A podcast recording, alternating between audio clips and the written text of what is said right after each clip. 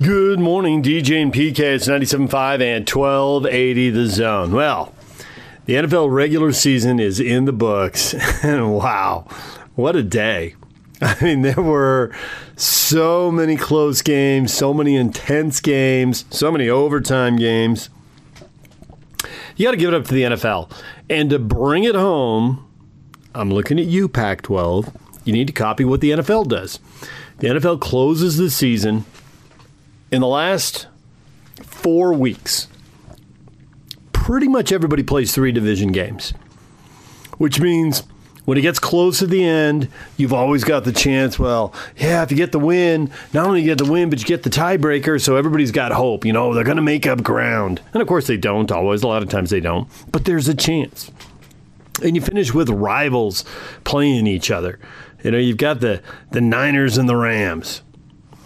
Great traditional rivals, great game, overtime game, and the Niners get the win and eliminate the Saints and get into the playoffs. And the Saints lost Taysom Hill, so I know a lot of you lost your interest in Saints. Lisfranc injury, it sounds like, which uh, that's what he had against Nebraska, and that's pretty serious injury. That I think is what ended Chad Lewis's career. Now you can come back from it, and he has, so maybe he can do it again. But that that sounded bad, and it's too bad because he's playing well. And Atlanta's not a good team, but they had a touchdown on the opening drive. They got into field goal range, although they missed it on the second drive. And then on the third drive, they were driving towards the score, and he got hurt. And they'd already driven like 50 yards, whatever. And uh, Siemian came in and scored, and they went on to win the game.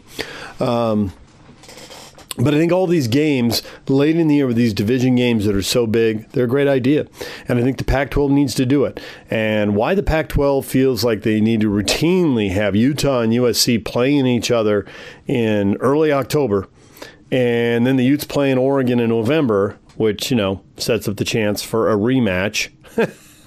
I don't know. It doesn't seem like a good idea. The Pac 12 needs to play the crossover games early and then play the division games late. But what do I know? I mean, the NFL does it and it works for them. Copy them. Don't try to outthink the room. The NFL's full of just genius. Look at the way they market themselves. Look at the day they had. My gosh. Now, there were some eggs laid. And I'm looking at you, Indianapolis. You went, you won 8 out of 10 after a terrible start. You won 8 out of 10 to get in a playoff position, and you lose your last two games to the Raiders and to the Jaguars. Now, at least the Raiders, you lost at the end. It was competitive. It didn't go your way. You got blown out by the Jaguars, and they're terrible. It was only their third win. That was horrific. Wentz was terrible. The defense was terrible. Everything fell apart. It all rests on the head coach, uh, top to bottom. That was just a mess.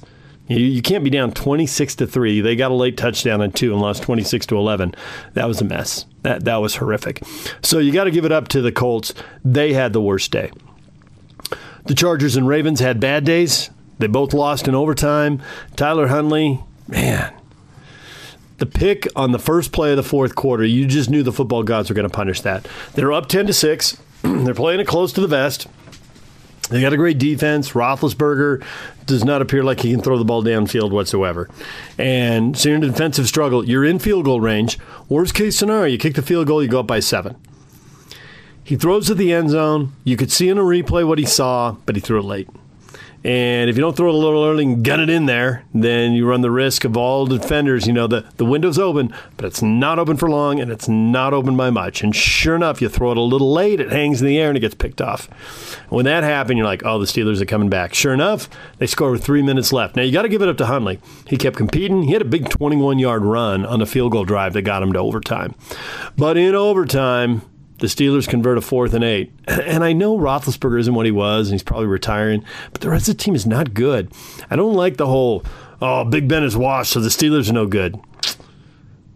I think without Ben, the Steelers fall even further. And I'm not sure he's got much left in the tank, but they have been bad against the run this year. They haven't run the ball well, and that's just statistical fact. You can look at it, they're not good numbers. And they still have drop issues. On the game winning drive, they had a second and eight, and Ben hit two guys in the hands, and they both dropped the ball. So now it's fourth and eight. But they converted. They got down the field, set up the field goal, and won the game. Then they had to. All they needed was the Chargers and Raiders not to go to overtime, and the Raiders were up by 15. I mean, they had some help from the Chargers. I don't care what the analytics say. You're going for it on fourth and one. at your own 17 or 18 yard line and you're getting stuffed. Oh, now of course, because these teams aren't very good, the Raiders can't cash in and make them pay. The Raiders end up having to kick a field goal. You can't be gifted the ball in the red zone and settle for three. You're going to the playoffs. You're fighting to go to the playoffs. You got to put that thing in the end zone. So there were flaws. There were, and actually, the Raiders. You know, the Chargers have a terrible run defense. I mean, they shouldn't be in the playoffs. They have a terrible run defense. They're ranked 29th in yards per game on the ground. But you got to give the Charger defense credit. They stopped the Raiders on like first and goal at the three in the first quarter and made them settle for a field goal. And then they held him after that ridiculous gamble that's on the coaching staff. So they did they did make some plays. and Herbert's good, but he throws too many picks. He threw his 15th pick of the year in that game. That's too many. It's like I think two off of Trevor Lawrence, who led the NFL. And Lawrence has the advantage of, well, he's a rookie. He played for a coach with no pro experience, got fired in the middle of the year, and the team around him isn't good. So it's bad that Lawrence threw, I think it was 17 was the final number. It's bad that he threw 17 picks, but you can't be a third year pro trying to get to the playoffs and only be two picks off Trevor Lawrence. Come on now. You got to protect the ball better than that. But he is a gunslinger, and Herbert brought him back, man. They needed two fourth quarter touchdown drives and a two point conversion to get to OT, and he did it. He threw a touchdown on fourth and 21 and on fourth and five. He's not efficient, but man, is he entertaining. And he got in overtime, and they trade the field goals, and then, I don't know, they're calling timeouts. It, it felt like the Raiders might just play for the tie. You know, and I know there was a whole lot. Oh, they should just kneel down for three hours and get out of there. You can't do that. The commissioner's got the powers to to punish you, to actually, I think, give you losses and forfeit the game and kick you out of the playoffs. Um, but they played it, and so you know, in the final minute of overtime, if that's the best strategy, so be it. But after the game, the Chargers called timeout, and so then the Raiders decided to go for it. And after the game, Derek Carr said, "Yeah, the timeout changed our mentality." So it's tough for coaches in that situation. Of all the mistakes that were made, although I don't like that one, I, I, get that one a little bit. You know, Kyle Whittingham didn't call a timeout against Ohio State, and they ended up getting down into chip shot field goal range and run the clock right down there to the final seconds. So sometimes, because you don't know what's coming, you know, you're cursed if you do, you're cursed if you don't. There were so many curious decisions, though. What was Denver doing on Saturday? I mean, it didn't matter because Denver's already out of the playoffs, and Vic Fangio got fired, so now there's three jobs open, and it's Black Monday, so we're going to have more names coming out today. Um, more people will get fired, but Fangio gets let go. But they're down seven, and they're driving. There's like four and a half minutes left in the game. I think they had like fourth and nine at the 13 or something. And instead of going for it and trying to tie the game up, they kick a field goal, and then they never get the ball back. Curious decision would be the nice thing to say about that. Horrific would be another one. And I think Fangio is probably getting fired anyway. But that sealed it. And it is a little dirty. I mean, they don't have a quarterback. And the defense was great. You know, if they if they can get Russell Wilson in the offseason, the Broncos could be in business. Of course, that's what New Orleans is saying, and that's what Washington is saying, and we go right down the line, right? The, if Seattle chooses to trade him, they're going to have an auction. And who knows? Maybe a team with a young quarterback says, forget it. Let's win now. Let's get Russell Wilson. I don't think Chicago would do that, but maybe they're going to end up with a new coach. Who knows, right? Anyway, a lot of crazy games. We'll get more into the NFL coming up and what is trending. The NFL has what it wants. San Francisco at Dallas for a playoff game. New England and Buffalo grudge match. They're meeting the third time. And there's a bunch of there's a oh Arizona and the Rams are meeting for a third time too. There's a bunch of good playoff games. So Ram, the the Raiders and the Bengals are going to play Saturday afternoon. The Raiders haven't won a playoff game in 19 years, and the Bengals haven't won one in 30. So somebody's ending a drought. All right, we're going to take a break. When we come back, Best of the Jazz post game show on the way as they lose again. More players going into COVID protocol, assistant coaches too. Uh, we'll get to all of that coming up. Best of the Jazz post game show next. Stay with us. Good morning, DJ and PK at 97.5 and 1280 The Zone. The Pacers get the win. They beat the Jazz. Domantas Sabonis goes nuts. Let's get to the best of the postgame show. Jazz recap here on DJ and PK on 97.5 and 12 at the zone. Jake Scott with you. Jazz dropped a tough one Saturday night. They've now lost two in a row. Uh, they lost Saturday to Indiana, 125 to 113. Of course, no Joe Ingles, no Rudy Gobert, but Donovan Mitchell was back. Bojan Bogdanovic was back. Mike Conley uh, was back as well, but uh, to no avail. The Jazz fall. Devonta, uh, Domantas Sabonis How about this game? 42 points, 18 of 22 shooting, 3 of 4 from 3. Absolutely amazing. And Lance Stephenson, who the Pacers recently signed, comes back with a uh, with a uh, comes back in a blaze of glory. That doesn't make any sense. 16 points, 14 assists for Lance Stephenson in 29 minutes coming in off the bench. Jazz did not have any answer for Indiana defensively. They got 36 though from Donovan Mitchell on 13 of 27 shooting, 21 from Bogdanovic, 18 from Clarkson coming in off the bench. Let's get to some post game sound. Let's start things off with Jazz head coach Quinn Snyder. Quinn, wanted to ask about kind of the defensive level in this game. Obviously, giving up 125 points. Just what did you see defensively out there? Well, first, um, you know, we had a, a, player that in Sabonis that you know just had a, a, terrific night. We tried to do a lot of different things against him. Um, you know, usually usually he scores on the offensive glass sometimes um, in the paint tonight. He just he was you know around the basket. He he was so efficient. A lot of times it was in the middle of the floor and um, we were trying to come and help and uh, obviously had difficulty handling him particularly down low. So um, when we get those types of situations you know it just it requires us um, you know, we're blitzing the post, we're switching pick and roll, and they're rolling us down. There was a lot of different things that happened, and our execution in some of those situations, um, you know, it shows with their offensive efficiency. It's just got it's got to be got to be better, and you know, we'll, we'll we'll look at it and find where we need to be better in terms of help situations, ball pressure. There was a lot of different things throughout the course of a possession that could contribute to that. Ryan Miller. Uh, Daniel and Norvell got a chance to kind of go with the normal guys tonight. What did you think of them kind of going tonight? Well, you know, we saw Daniel play, you know, last night as well. And, you know, we want him to come in and defend and run and shoot when he's when he's got a clean look from three. Hassan got in foul trouble early, um, you know, and Norvell got a chance to play and, you know, did some good things for us, blocked a shot, um, got to the basket. Um, so both those guys, you know, trying to contribute in ways that they can. There you go. That's Jazz head coach Quinn Snyder after his team uh, fell to Indiana on Saturday night, 125 to 113. Let's get to the players. Let's start things off with Donovan Mitchell. Hey, Don. Um, after um, after missing and watching kind of the young guys be able to uh, step it up, and especially what they were able to do in the first half, I guess against Toronto. Um, first, what did you think about that? And then coming into tonight, did you did you feel like you guys had your legs under you? I think you and Mike and some of the other guys that took a night off? Um, no, I, I, will answer the second part first. Um, I felt like we were okay. You know, we we competed. You know, there's there's certain things that we could have done better. Um, I don't think we were tired more than more than normal. I would say. Um, they they they just we haven't seen pressure like that for a consistent 48 minutes in a while you know so that that plays into that. But i wouldn't say because of the time off you know we were kind of didn't have our legs per se you know at the end of the day. Um, if anything we would have more legs um, to be honest with you. So i wouldn't i wouldn't say that. And then as far as last night man i i wanted to tweet eight tweets about it but like those guys played their ass off. I'm extremely proud of them. You know, uh, all of them. Um, it's that's a tough situation to go from not playing to playing 36, 37 against a team like Toronto. Um, Eric, you know, coming in doing what he does. Um, you know, I kind of had a feeling he was going to do that just because he's had that role before in Golden State.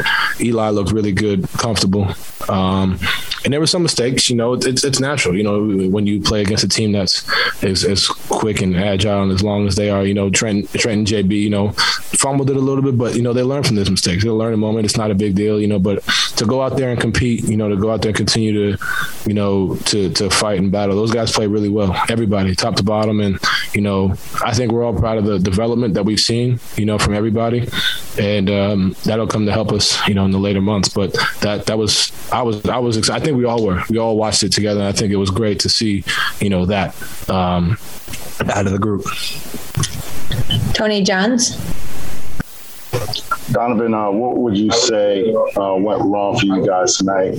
Um, honestly, man, we, we we we we did it to ourselves. I feel like that's a winnable game for us. Um, we shot ourselves in the foot with a few different things. You know, we get a turnover, turn it right back, turnover right back, uh, missed assignments. A lot of it, you know, we we knew where we needed to be, and we just weren't there every possession. And we got to do it. This month is not easy for us. The schedule is going to not be easy for us. So it's like, yo, we got to go out there and do it every night. You know, teams are coming at us, uh, especially with what happened last game with how they were physical and, and, and kind of all that other uh, nonsense. You know, for us, we, we got to be locked in from the jump. And, you know, we were, and then they go on a run. We come back, you know, we competed, don't get me wrong, but, you know, we got to think the game too. Um, down the stretch, we got to think about where, where we need to be, our game plans, why we're fouling. I, I got lazy, didn't get over a screen. I got lazy, didn't miss the block out. Keifer Sykes comes in and, and gets a lip. Like, so, like, this is a point. If we want to be a championship team, we got to do it every night. And we didn't do it tonight. And we, this is like, let's go. And that's on all of us, one through 15. And I know we're missing Joe and Rudy, so it's, it's you can easily put it on that. But this is a winnable game for us. Um, this is something that we we can go out there and win this game. And, you know, the fact that we didn't hurts and, and it's going to eat at us. But, you know, hopefully that fuels us for, for Detroit and the rest of this month because it's going to be tough. Um, but this is a game where that was a game where we, if we pay a little more attention to the little things, you know, do everything a little bit, a little bit better, a little bit better pace, you know, execution wise, we win this game. Eric Walden. Gone along those lines. It seemed like you guys, you know, aside from a few turnovers, generally had a pretty good offense tonight, but the defensive engagement was kind of mm-hmm. not where it needed to be. Where are the areas on the defensive side where you guys can be more consistent or, or be more effective? Oh, you know, obviously when you don't have Rudy out there, we did it against Jokic in Denver. You know, we shifted, you know, we were there in the paint, you know, at the end of, I mean, Jokic had 20 and 20, but we still were shifted in, you know, making guys, and they shoot better than Denver does. Uh, they have more shooters, but you know the thing is we we were able to execute. We were able to think. We were able to go out there and say, okay, you know we're missing both our centers. You know both our both our big dogs. We were able to lock in, scramble, execute, and you know we didn't really do that to the highest level. Whether it was on the ball, our scrambles, getting out of contest, closing out, boxing out. Um, we just didn't do it every possession. You know there were times where we, we we needed it, we kicked in and we, we got the lead back, but you know, for us to be where we want to be, we have to do it every possession. Um, and I can't say we did that tonight and not think that's going to eat at us because this is a game, like I said, this is a game we felt like we could win. And you got to give hats off to where, um, you got to give them credit where credit's due. They got a lot of dogs over there, guys who compete and fighting. Uh, Sabonis had a hell of a night. So we just got to go out there and continue to execute and think, you know, the game as far as the defense goes. Offensively, we did a lot of things right. You know, I, I think we, I mean, we missed some, some, some easy ones, missed some shots that we normally make, but, you know, defensively, especially when, you know, you got Rudy out and then also Joe on the perimeter, like we got to be able to, uh, you know, lock in. Last question, Ryan Miller. Yeah, yeah, Don. Could you just take us through how strange this week has been for you, just with the whole COVID thing, not going to Canada? How different of a road trip has this been? Um, I wouldn't say it's too different. I think you know because I didn't go on the road trip to um, where did we just go? San Antonio and Portland. I think it was it gives you time to kind of sit back and watch the game in, in a different aspect. You know, as a it's, it's it's different. But for me, for me personally, I should say, you know, it allows you to kind of get your lift in, get your legs right, you know, and kind of recovering and, and make sure your body's 100 percent for a game like tonight, where you know it's going to be a physical 48. It's been weird though, you know, because we, you know, expecting to go and guys get COVID. You know, Rudy and Joe get COVID, and it's like you know just you got to be able to adapt, you know, and I think that's that's the biggest thing, you know, is we, especially going into Denver, you know, with that happening, it just everything just happened kind of quickly, uh, but you know, we just got to be able to adapt and be ready, and you know, get ready for Detroit. There is Donovan Mitchell, big night from Donovan in the loss, thirty six points on thirteen of twenty seven shooting, nine assists, and he even uh, grabbed a couple of rebounds. Let's now hear from Hassan Whiteside. Hey Hassan, um, Don told us that he felt like the the effort and concentration levels were not really consistent and where they need to be on a night to night basis. Um, what do you feel like you guys can can do better in that regard? Um, I don't know. I know guys came back. You know, um, a couple guys missed games last game, and you know we didn't, we didn't really get to have a shoot around or anything because it was back to back. So we just came in and um, you know they got the better of us. Andy Larsen. How did the concussion happen, and kind of like what has the last week or so been for you like as you've kind of dealt with those symptoms? Uh, I just had a headache every day. You know, it feels like you like hung over. You know, it feels like um like light sensitivity. You know, it's it's it's it's not good. It's not a good feeling. Do you feel like that's still affecting you at all? Yeah, I still got a, uh, still a little bit headache. I got a little bit, but it's okay. I've just been playing. Um, I'm fine. I'm just trying to get, uh, get back in the field of things. Eric Walden.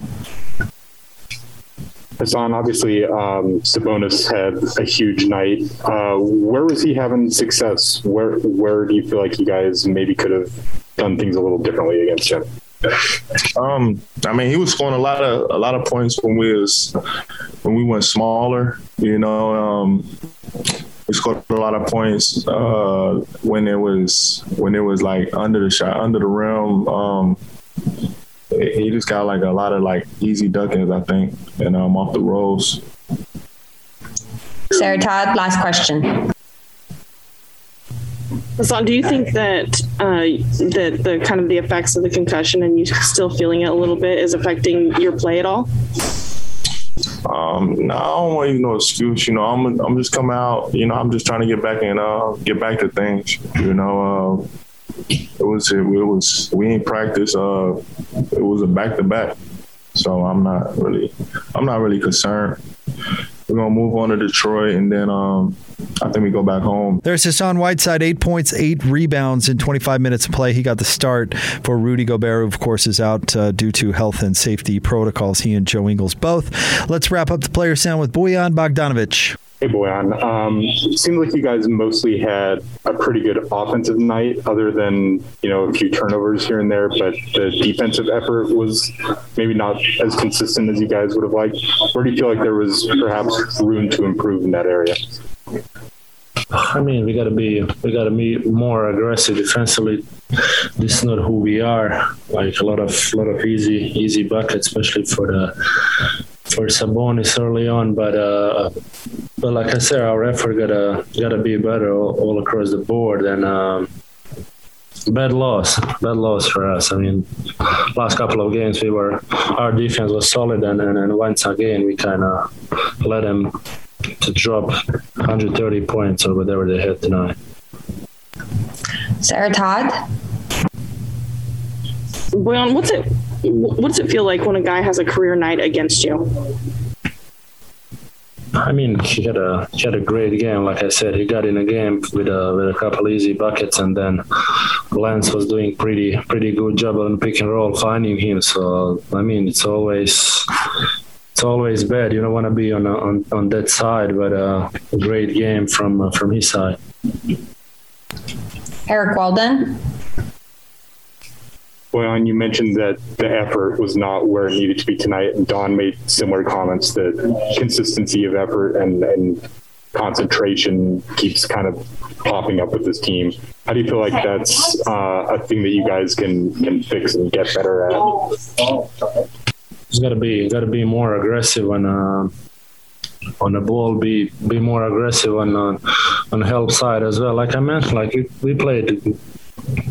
We had a couple couple couple games that we that we were defending pretty pretty well, but uh, I don't know what's going on. That once in a while we are we allowed we allowed the teams to score score a bunch of easy easy buckets on us, but uh, it's all on us. Like like I said, across the board, we got to all take more responsibility and, and, and be better defensively. Last question, Andy Larsen. Oh, yeah, and I just want to ask about a specific play, the one at the very end of the first half, um, where Duane Washington got that open three as kind of the clock went down. I'm just it seemed like a miscommunication, but kind of what what happened on that play? I was just trying to figure it out.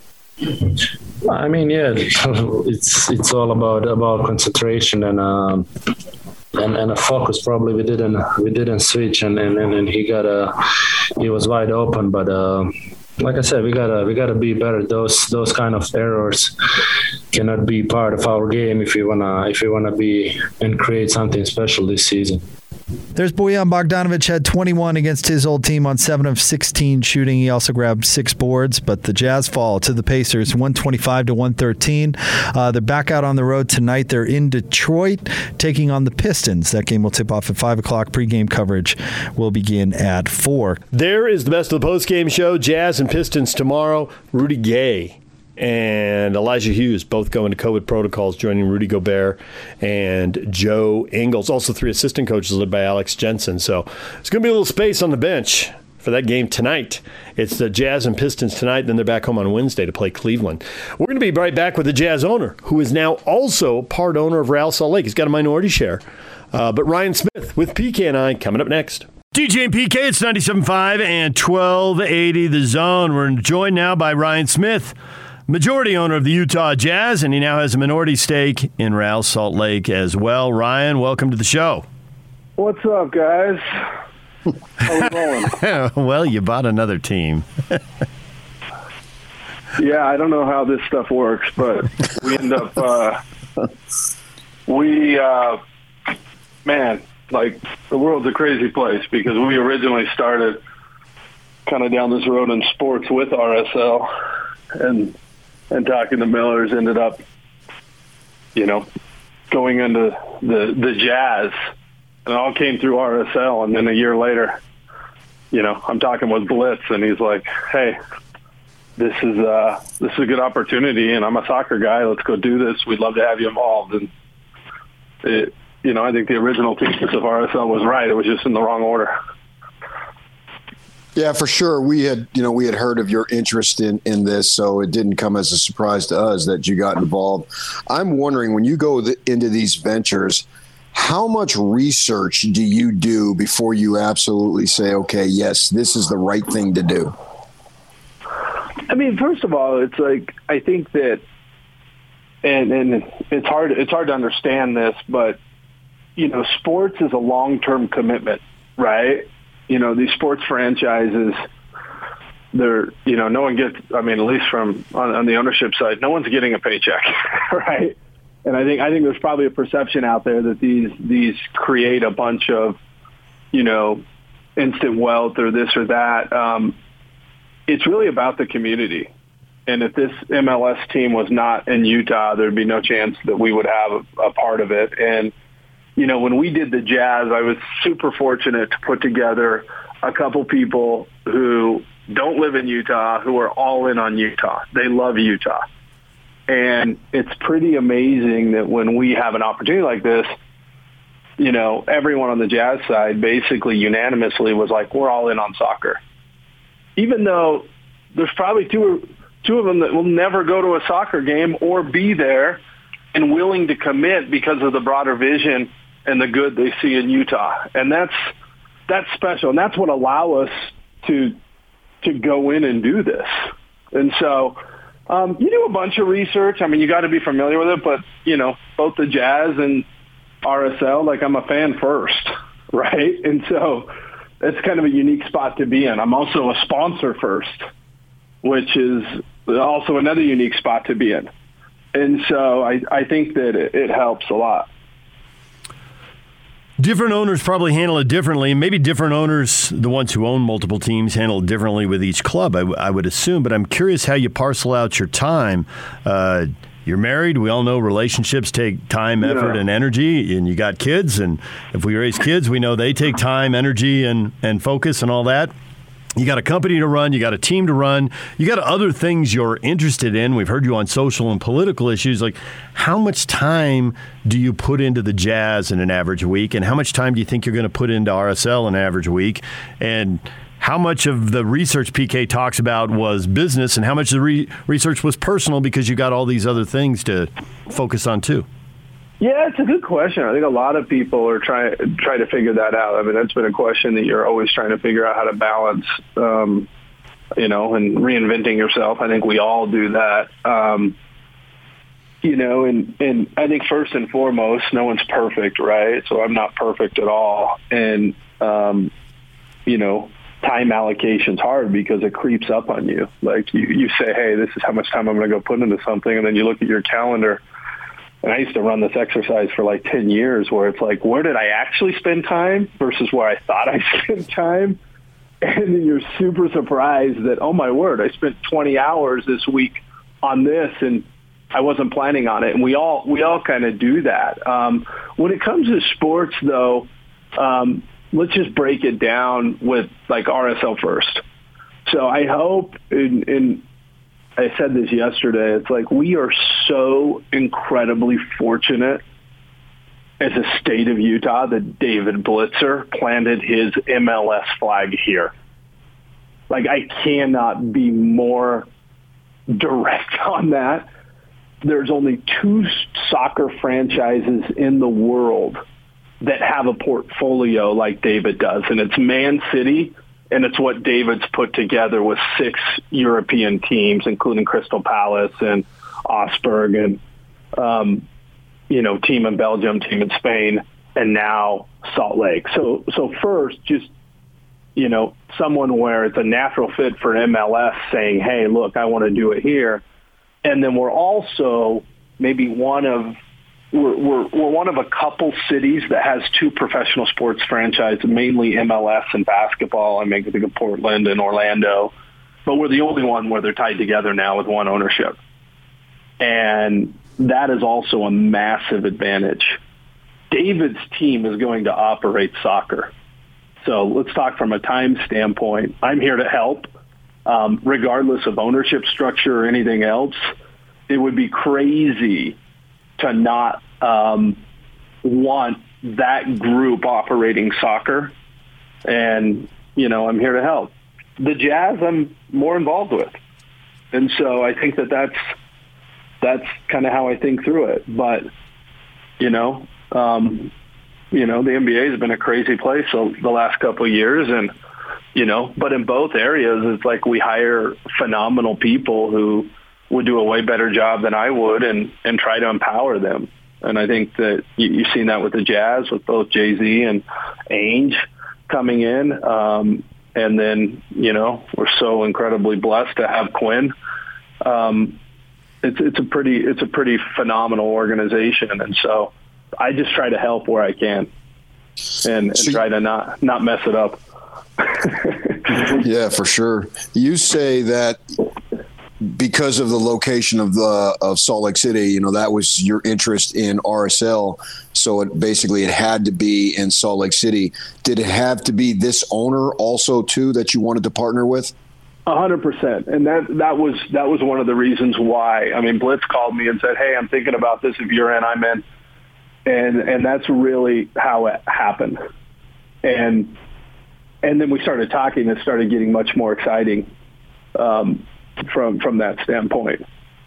Um, so it's it, I think I think it's a it's a good move. I mean, this is in its short time, RSL is, has become a storied franchise, and um, there's a lot of respect around the league for what the. I mean, look, going to the Western Conference playoffs this last year and um, you know, winning a championship. It's it's it's been it's been an interesting um, and with the academy and everything that they've done.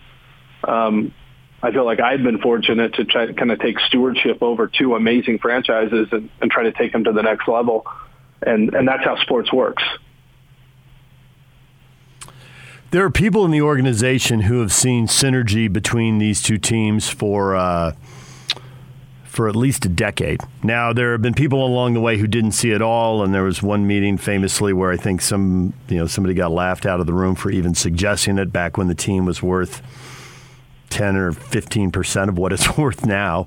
Uh, and I've heard all kinds of speculation about how good this can be for the business side of both these clubs and the the synergy, the amount of um, money and resources it could free up in selling sponsorships, selling tickets, food and beverage, uh, luxury. I mean, there's a whole list of stuff.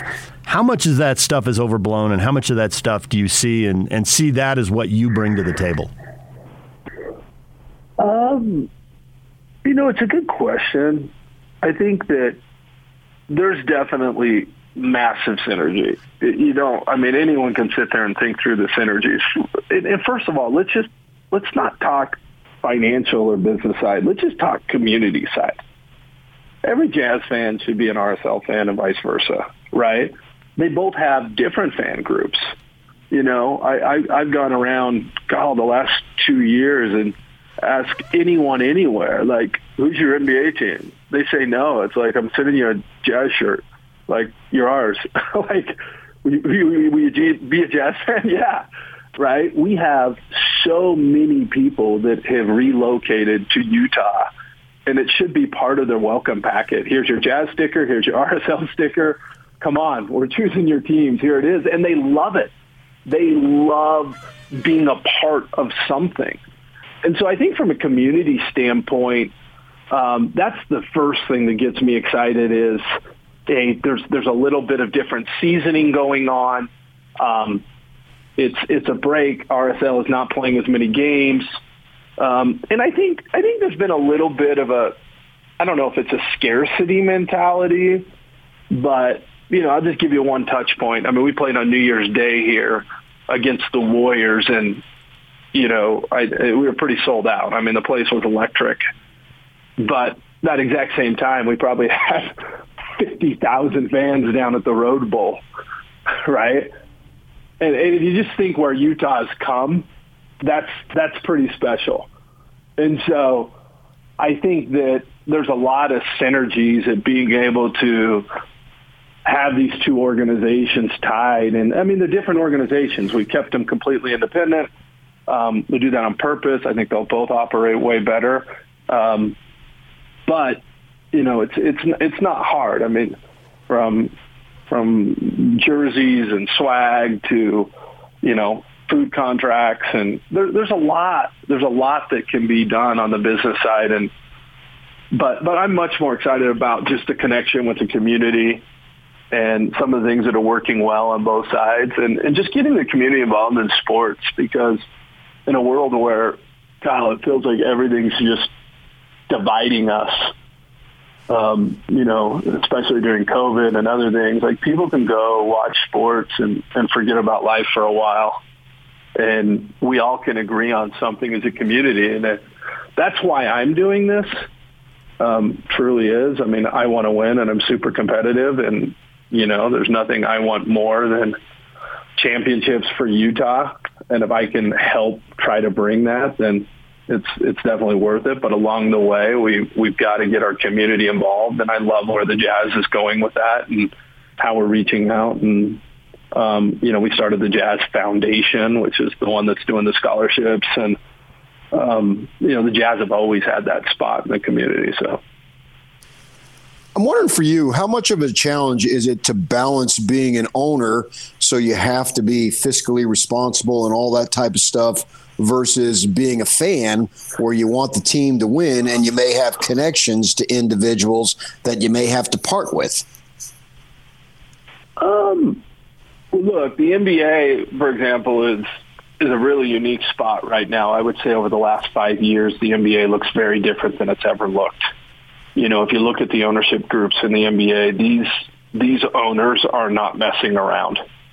Um, if I look at the peer group out there, whether it's Ballmer, it's Cuban, um, you know, I can just go group by group. Um, what you saw in Milwaukee, um, you know, it's not just a couple of ownership groups. Um, Brooklyn with Joe Tsai, they're they're in it to win it, and you know, you've got you've got two teams this year that are further over the salary cap than all, and then the luxury tax than every team combined last year, which is crazy. Um, you know, with with Brooklyn and and you know the the Warriors, and so I think I think the ultimate goal is that we we really truly try to win and take this to the next level. And the Jazz are such a stable organization. I mean, um, and and we want that stability, but it's also very, very difficult to go from, you know, good to great, right? And, you know, a, lot of the reason for, um, you know, me wanting to tap Danny is because he's an individual that's been able to do that. And he's at a point in his career where there's not a lot of ego and he just wants to come in and help and he's here. And, um, you know, you got one of the best basketball minds in the world who's had one of the most stable franchises and has more playoff wins than than anyone the last 15 years. And you know, how do we get from good to great? And and we're there. And kind of never, you never know. Like no one would have predicted what happened last year in the playoffs. And you know, I like our guys. I like our spot, and it's um, we're pretty fortunate. Um, it's pretty fortunate to be a sports fan in Utah right now. Ryan Smith joining us, Jazz majority owner, and now he has a minority stake in Real Salt Lake as well. Uh, there were a lot of owners who took a big hit during COVID. Live events took a big hit. Do you feel like, and, and you probably know more because I think the commissioners and the owners have access to a lot of information. Do you feel like that you're at the tail end of that right now? Do you feel like you're in the middle of it, and financially you're still going to be battling this going forward? What do you what do you think? Man, it's.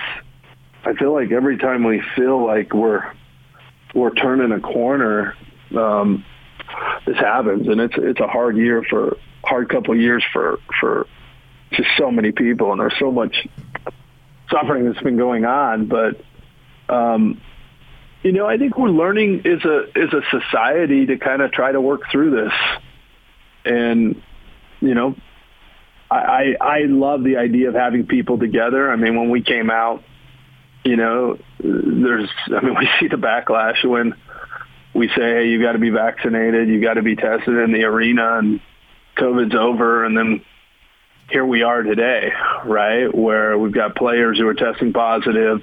We're we're up in Toronto tonight, where the entire city shut down, and I'm just grateful for our fan base and our community for trying to do their part in keeping it open.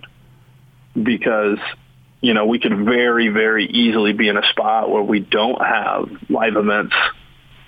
And that's just not good or sustainable for anyone.